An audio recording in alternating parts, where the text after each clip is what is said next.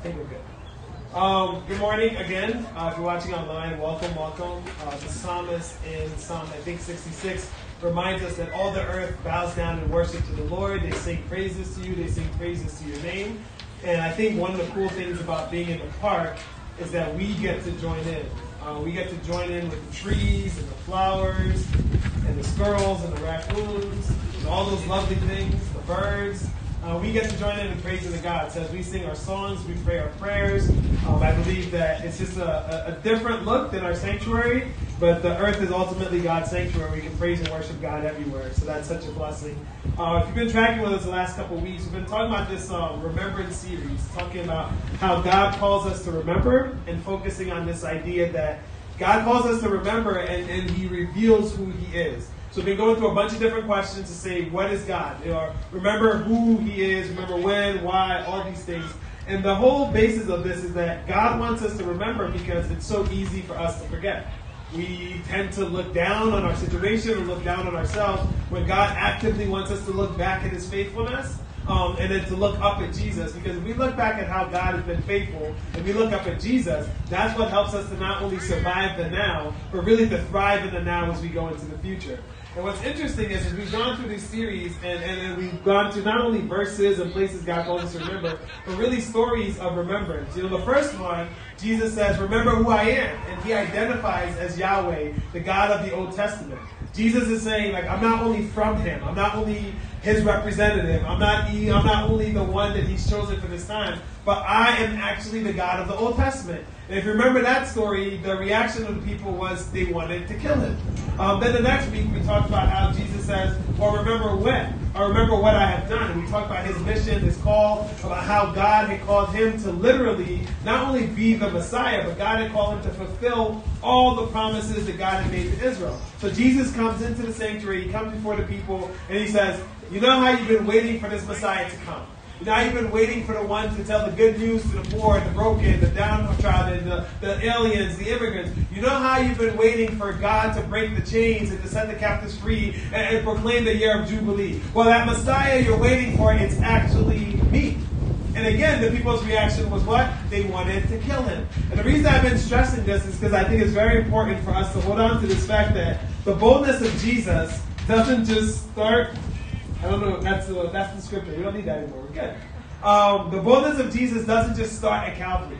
I think a lot of times when we look at Jesus being bold and Jesus living out the faith, we look at, well, he's bold because he was so willing to die for us. But you see that Jesus, when he enters into the ministry, every single day he's entering into boldness with people who want to kill him. And I bring that up because I think it should inspire us to be bold with living our lives for Christ. It should inspire us to be bold with actually proclaiming Jesus because Jesus wants us to not just know what he did, but to actually do the same things that he did. That we can proclaim the good news to the people under our influence. That we can actually help people break chains and break bonds. That we can actually proclaim to people that this world is more than you see. Our God is here in front of you. Our God can live inside of you if you choose to believe. That we can proclaim people that everything you see may look great, but God desires something greater for you. Right? So as we remember, these are some of the things we're doing. And then last week we read the Jesus and Nicodemus and talked about remembering when I have saved. And we looked at this idea of being born again.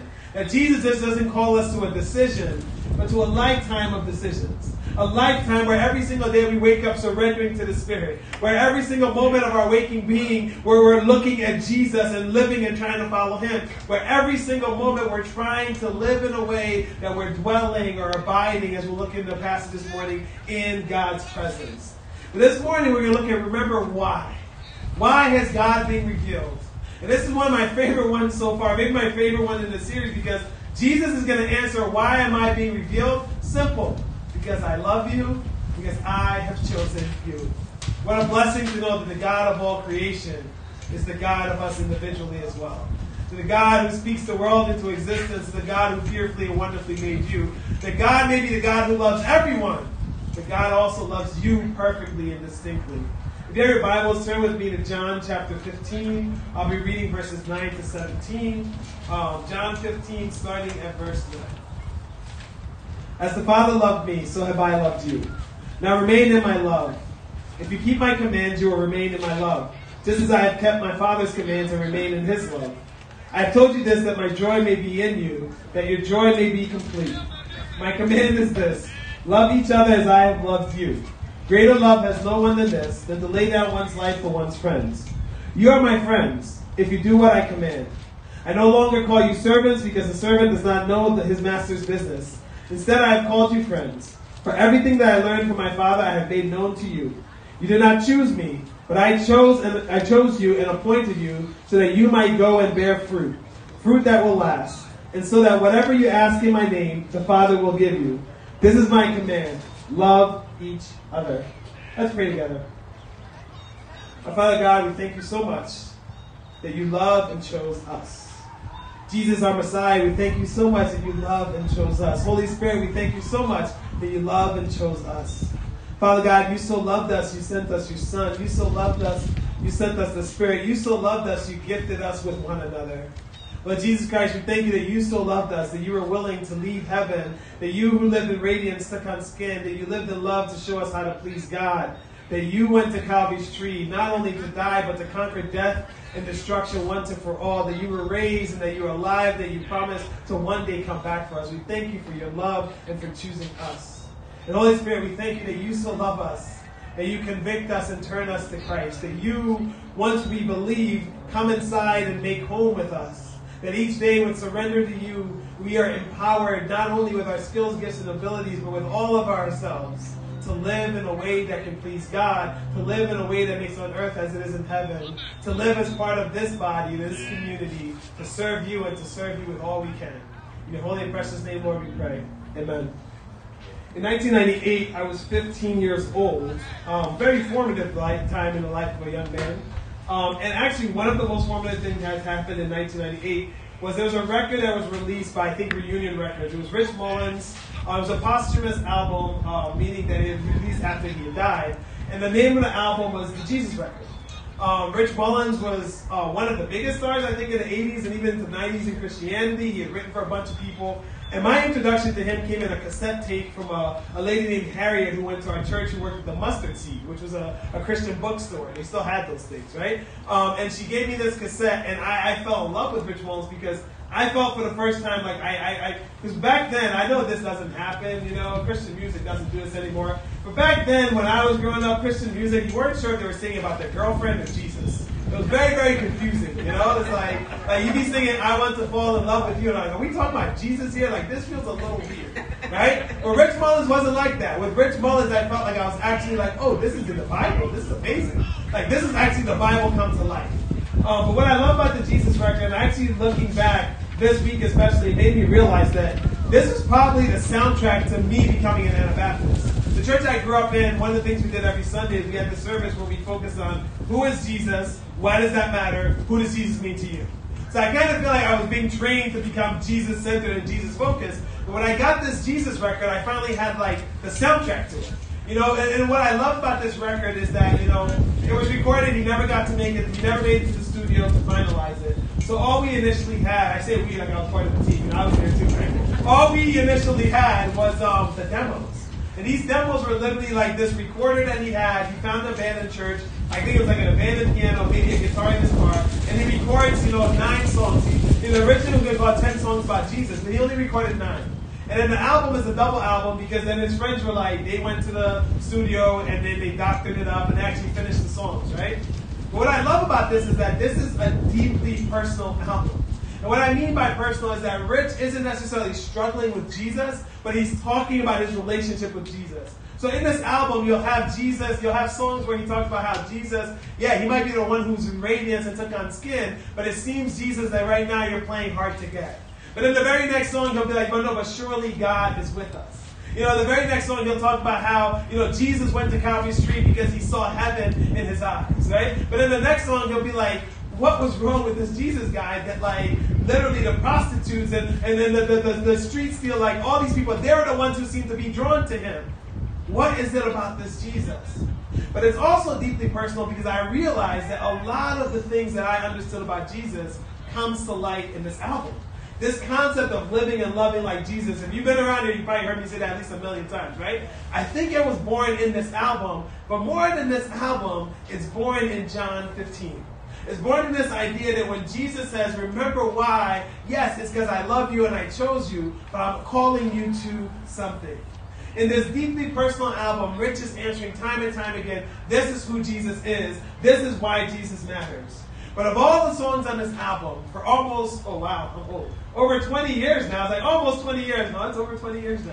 You know, for over almost 25 years now, there's one song in this album that's meant the most to me, right? And this song is called That Where I Am, There You May Also Be. And what I love about this song is it's not just about who is Jesus, why Jesus is important.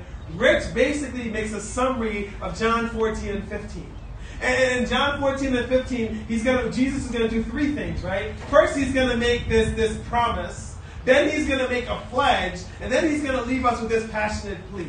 So as we think this morning, remembering why Jesus has been, or why God has been revealed in Jesus, I think the answer is going to be because of this promise, because of this pledge, because of this plea, that we're going to see that God has been revealed so that we know that we're loved and we've been chosen.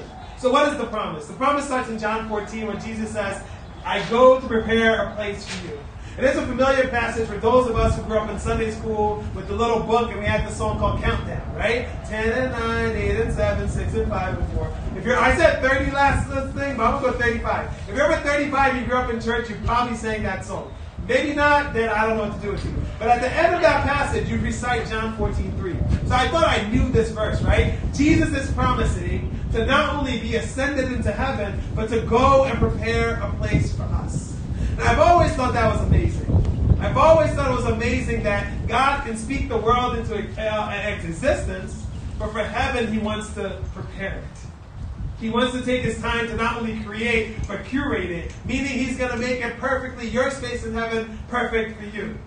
But then years later, I found out that this isn't just a promise that Jesus made, but it's actually a promise that every single groom in that culture would have made to their bride. You see, because in that culture, what would happen is the parents would get together and they'd be like, oh, I think this is a suitable match between son and daughter. And they would take it to the daughter and she'd be like, well, actually, Hank, we're going to pass on that one, Dad. Try again, right? But eventually she'd find the right person. And if she found the right person that she thought was a match, the parents would agree, the kids would agree, there'd be a great, great celebration. They would have this engagement party. And at the engagement party, this is what the groom would stand up and say. In my father's house. It's a big house. There's many, many rooms. But I'm actually going to go back to my father's house and I'm going to prepare a special place just for us. And when that place is done and my father gives me the okay, I'm going to come back. Why? Because where I am, there you may also be. So when you see this promise that Jesus is making, it's kind of our engagement party promise. Jesus isn't just making this thing because he's like, oh, this is a great analogy, and metaphor. Jesus is saying something every groom would have said to every bride, and he wants us to know that where he is, that's where he wants us to be.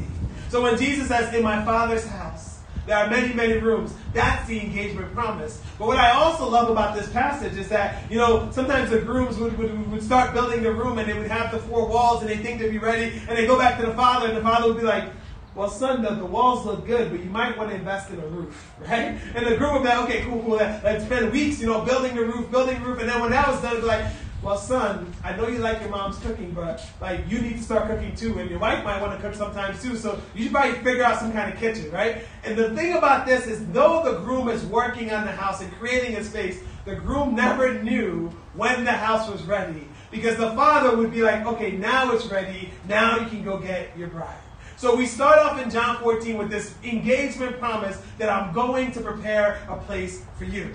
But then the second thing is you get this loving pledge where Jesus says, And if I go and prepare a place for you, I will come again to receive you unto myself. Why? That where I am, there you may also be.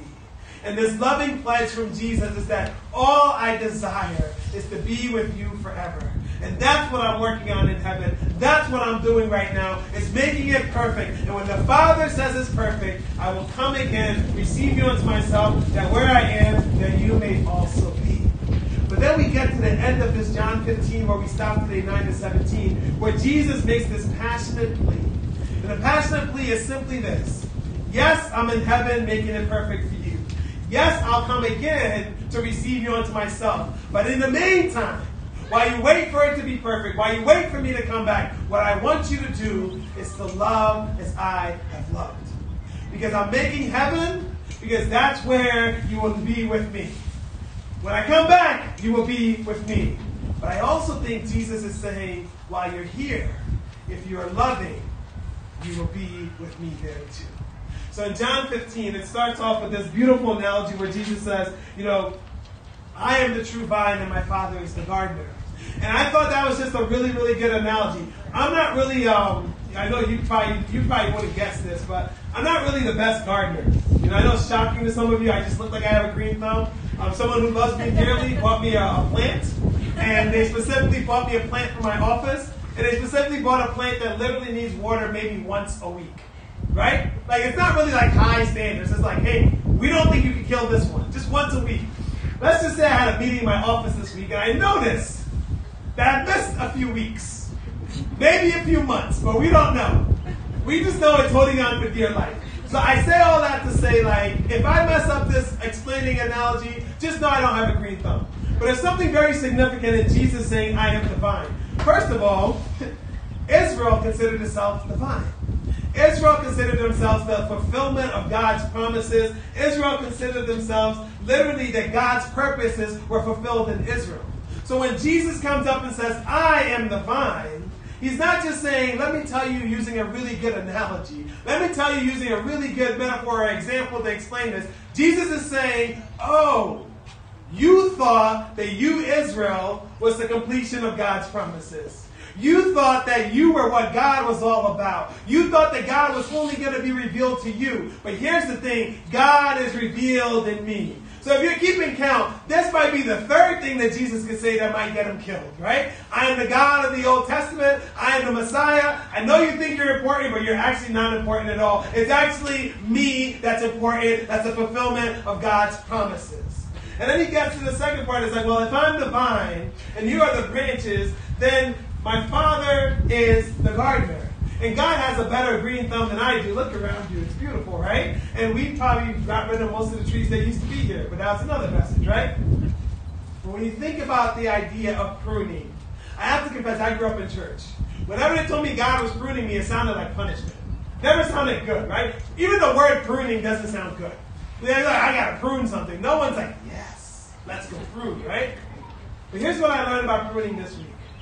You know, if you have roses, you know, if you don't prune them, what tends to happen is the rose might grow inward, or the rose might grow inward, and when it grows inward, it doesn't have enough sunshine, and the rose can never fully bloom. And then someone who's a little bit better gardener than I am, doesn't take much, actually came back and says, oh no, not only is it growing inward and it doesn't fully bloom, but if you're able to cut off the roses that are growing inward, that energy that was growing the bad roses is actually going to flow to the good. I see some people nodding. The three gardeners in here are like, yeah, hey, I'm proud of you too. This is making sense to you anyway. All right? So not only the roses stop growing inward, but the energy that was going towards those roses that are growing inward are going to now go into the roses to go outward so they can. And I think that's how we need to understand when God prunes us. God doesn't prune us to punish us. God prunes us so that we can actually be not only the best version of ourselves, but that we can actually be Christ like and look like his son, Jesus. When God prunes us, it's so that we can be our true self, to be the people God desires us to be. When God prunes us, it's to reorient us, right? To take our energy from going inward, to take our energy that's running from the sun, to actually pour outward so that we can bloom for our world. And I love that this idea that something, I think it's a good reminder for us, right? And then when she was talking, I was like, oh, this makes sense. Because here's the thing when we grow so inward, when we become so inner focused, it becomes harder to not only get the sun, but to look up at the sun. And what a message to us that when God prunes us, not only are we to stop looking in, in, in, in, but when you look up, the sun does the sun not only shines on you, but it allows you, it allows you to fully bloom. So God is our gardener, and so when He prunes, and so we can be that best version of ourselves, but it's also so that we can then go out and what? Bear more fruit. And in this passage, in the first eight verses anyway, he talks a lot about God being um, where we can abide. And this idea of abiding branches is really, really interesting to me. Because when we abide, the idea here is that we need to the work of keeping in touch with God, of keeping in tune with God, of, of, of knowing God and being known by God, which means it's something intentional we have to do. We have to learn how to not only surrender to the Spirit, but to actually rest in God's hands. We have to learn not only to, to look at Jesus, but to actually follow Jesus, surrender to Jesus. We have to learn to not only say, okay, this is where I want to tap into God's presence, but when we're in God's presence, we have to learn to not only relax, but to listen so that we can hear God's voice. And so I grew up thinking abiding, especially in this passage, is about us and God, right? And Jesus says, remain in God like I remain in God, and you will be blessed. Love the way I love, you will be blessed. But here's something that's interesting about branches. Branches are usually part of this thing we call a tree. And as soon as you take the branch out of the tree, it stops being a part of the tree and it's just a branch. So I think, I think this idea of abiding is not just between us and God. I think we need to hear this because we as Western Christians have so individualized our faith. And there's so many of us we say, How are you doing? We talk about how am I doing with my God? How am I doing my relationship with God? But here's the thing you're still part of the family, you're still part of the tree. So abiding has to be not only being in tune with God, not only surrendering in God's presence and submitting to God, not only living and, and, and being fed by God, but it also has to be members of the body, has to be members of this tree. Because God doesn't want to cut off our branch and take us out of the tree. Which means that part of abiding means that there is no such thing as solitary Christianity. There is no such thing as just me and God. Abiding must mean, yes, I'm submitting to God, but I'm also submitting to the body of Christ. Abiding must mean, yes, I'm resting in God's presence and being intentional about that. But it also must mean I must be intentional to be part of God's body. It must mean that, yes, I'm connecting with God, but it also means that the onus is on me, actually, to connect with the body as well.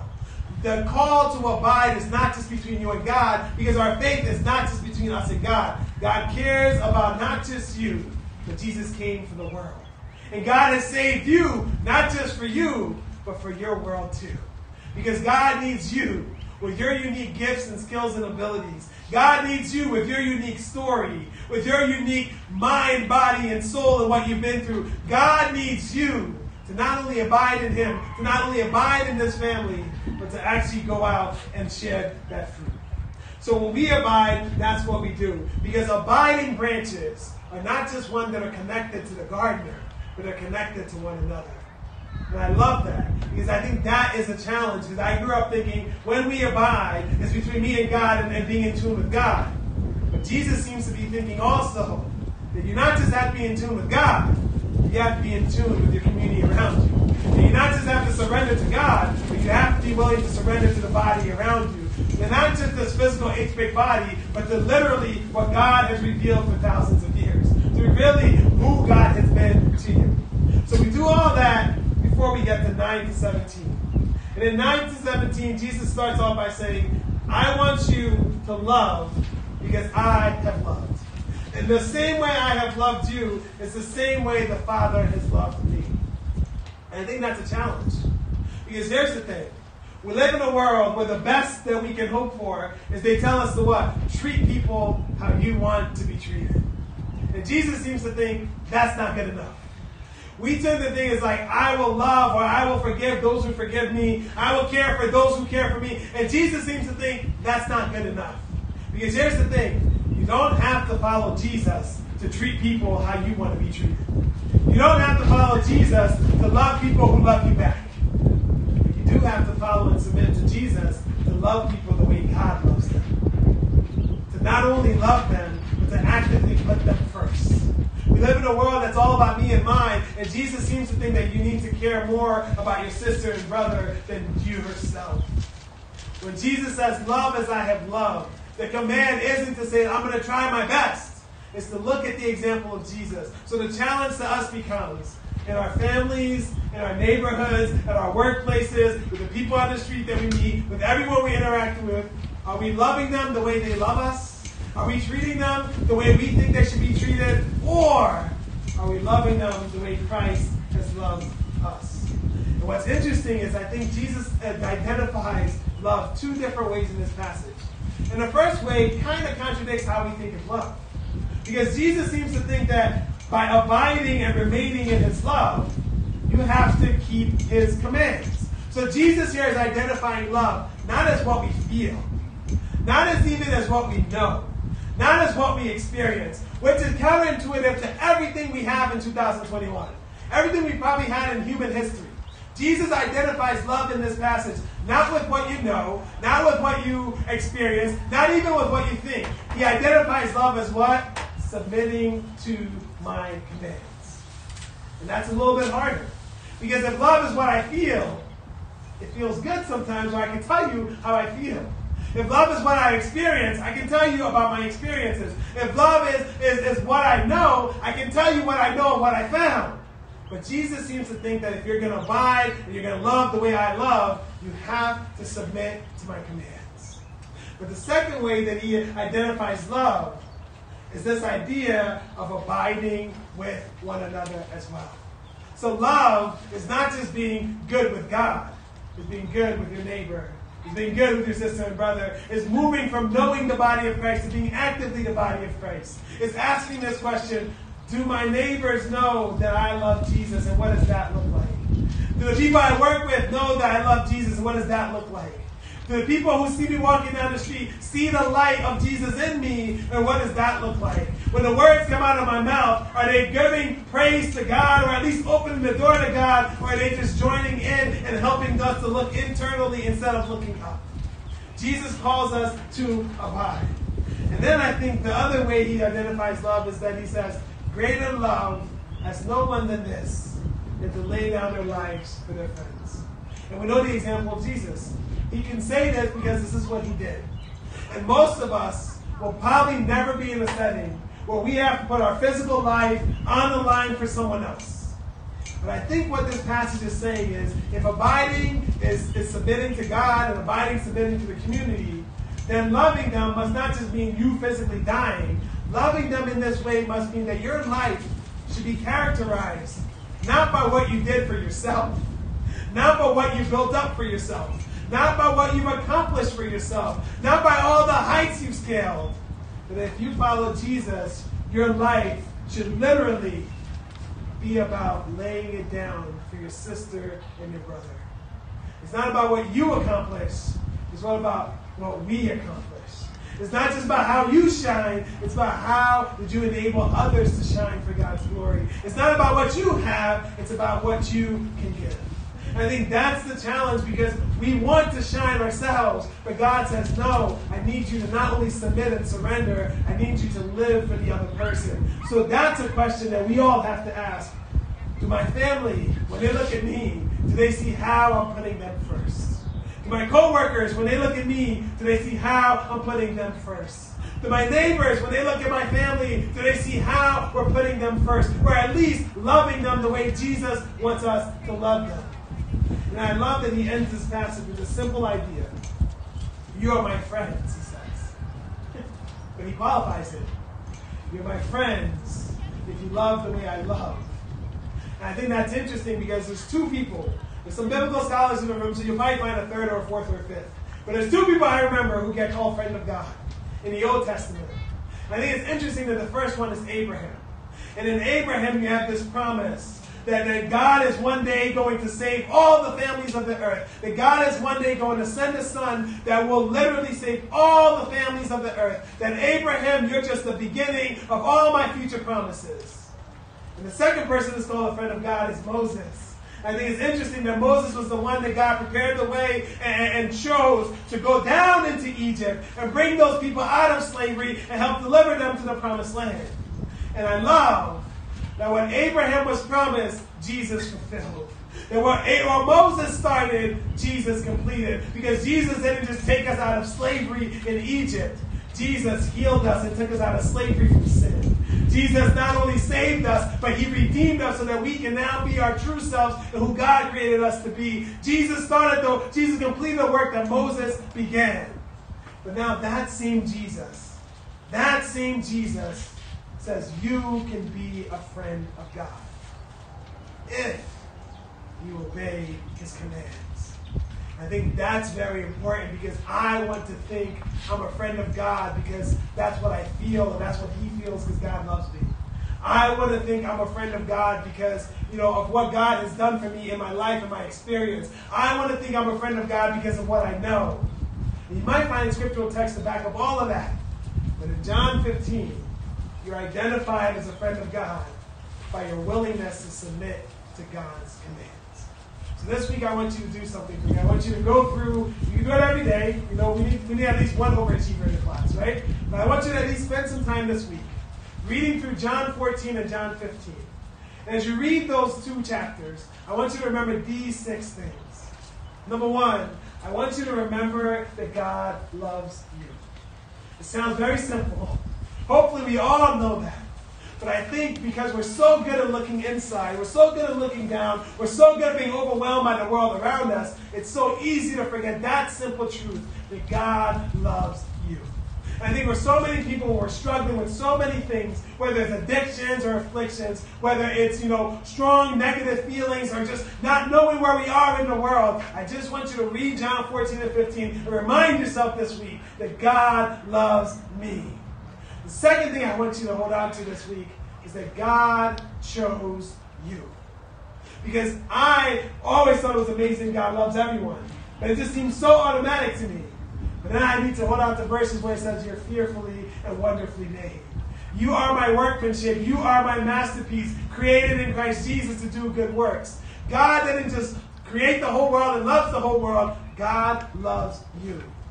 Your gifts, your skills, your abilities, your mind, your body, your soul, the heart of you, the essence of you, your story, your experience, everything about you, God loves and God is redeeming for His glory. The third thing I want you to hold on to is that True disciples abide with God and abide with community. That true disciples are working and being intentional about being in tune with God, but are also being intentional about being in tune to the community. They're intentional about submitting to God, but they're also intentional about submitting to the community. The fourth thing I want us to hold on to, and this is the hardest one for me, is that remember that God is pruning you so that not only can you shine and be your true self, so that you can go and bear much more fruit. I think of pruning as punishment, but hopefully, hopefully we're all can start thinking of pruning as God growing us, as God helping us to shine and bloom, as God creating us to be our true self. And then the last two I want us to hold on to is that when we obey God, at least according to John 15, that's loving God. When we submit to God's commands, that's loving God. And what does love look like in our lives? I hope all of us, all of us are living in a way that we're truly not treating people the they ought to be treated or treating people the way they want to be treated. But I hope that our family, our friends, our neighbors, our co-workers, even the people around the street, the people in this park, I pray that they all look at us and we're living in a way that we're loving them the way God loves them. Remember, why God has been revealed? Because He loves us and because He chose us. What has God chosen us to do? To live and love like our Christ lived and loved. Um, I'd like to invite up Pastor Bree. She'll be helping me with communion. Um, as I was thinking about this, Jesus has his promise, I'm going to prepare a place for you. He makes his pledge. When I come back, you'll be with me. And then he makes this plea, this passionate plea, which is love as I have loved. And I was thinking about how in, in, in Christian history, when we think about Jesus' passion, we, we literally limit it to entering into Jerusalem and going up to heaven. That's Jesus' passion. But I think our passion should be more than how we died and what happened after. So I think Jesus' passion can be expanded to what he did when he was here. And what he did when he was here was love. So as we take communion this morning, I believe this is a chance to journey again with Jesus, not just from Jerusalem to heaven, but looking back at his life and what characterized his life was love. And as we take the bread and as we take the cup, we're reminded why God loves us. And it's simply because he's chosen us. Simply because that's who our God is. Um, as you came in, you hopefully got the elements up front. If you need time to go get them, feel free to go get that. As I start with um, the liturgy, I was like, what do we call it? Feels weird coming out of my mouth, but yeah. My papers were cooperating, so I said liturgy. That's a sign. In the next moments, we'll be sharing in communion together, celebrating the new life that we have in Jesus. If you're a follower of Jesus, we invite you to partake of the bread and the cup. Um, at this church, we do not require that you be a member of the Harrisburg Brethren Christ Church. We just require, as Scripture, um, that you be a member of Christ Church, that you are a follower and believer in Jesus Christ. The table of the Lord is for all who believe, all who have received Christ Jesus as Lord. When I invite you to come to this table, not because you must, but because you may, come to testify, not that you are perfect, but that you sincerely love our Lord Jesus Christ and desire to be his true disciple. Come, not because you are strong, but because you are weak. Not because you have any claim on heaven's rewards, but because in your frailty you stand in constant need of heaven's mercy and help. Now that the supper of the Lord is spread before you, lift up your minds and hearts, above all selfish fears and cares. Let this bread and this cup be to you the witness of the grace of our Lord Jesus Christ, the love of God, the communion of the Holy Spirit. On the night that Jesus was betrayed, he took bread, blessed it, broke it, and gave it to his disciples, saying, This is my body given for you. Do this in remembrance of me. Let's pray. Lord Jesus Christ, we thank you for freely, for lovingly, for willingly going to Calvary's tree. We thank you that in your sacrifice we can know victory. In your conquering of death and sin forever, we can be redeemed and set free. Lord, we thank you that you were broken so that we can be healed. We thank you that you suffered so that we can know life. We thank you that you are triumphant so that we can celebrate. And today we take one step in that celebration we yearn and we long for today when we'll celebrate at your table. But now, Lord, we just give thanks for your sacrifice because in it we see your ultimate love for us. In your holy and precious name, amen. Uh, we have a prompt that we normally do. Um, I will read the first half of it, and your part will be this bread which we break is the communion of the body of Christ. My sisters and brothers, this bread which we break, is it not the communion of the body of Christ? Take and eat this bread, remembering he was born to be our Savior, he was wounded for our transgressions, he was bruised for our iniquities. Feed on him in your hearts and be thankful.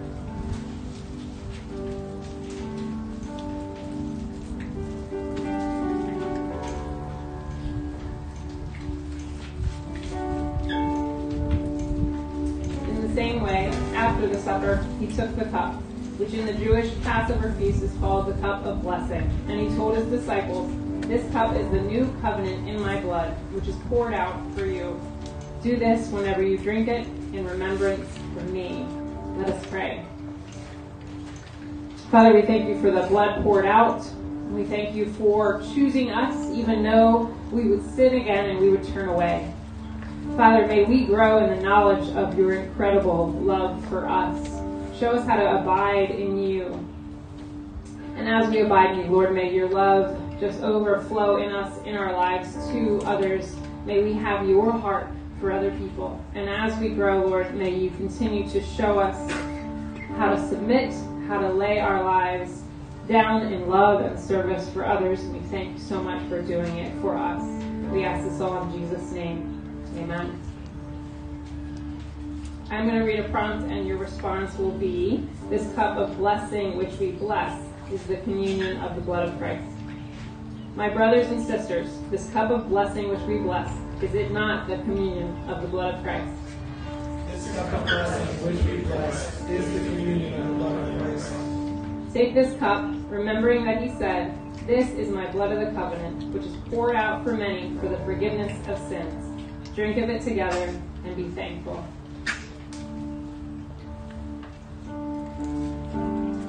You're not close to a trash can, I think the deacons will be, we have two deacons will be around with baskets to collect these.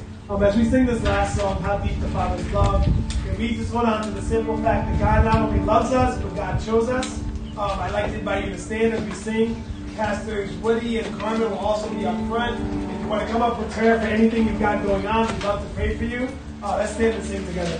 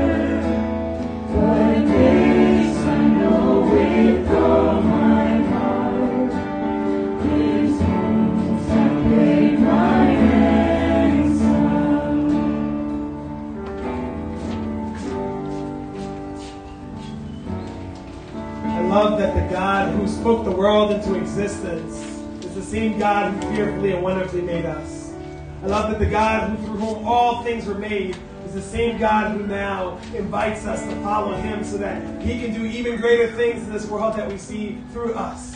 I love that the God who hovers over all the earth is the same God who now lives inside of those of us who believe and who submit and surrender.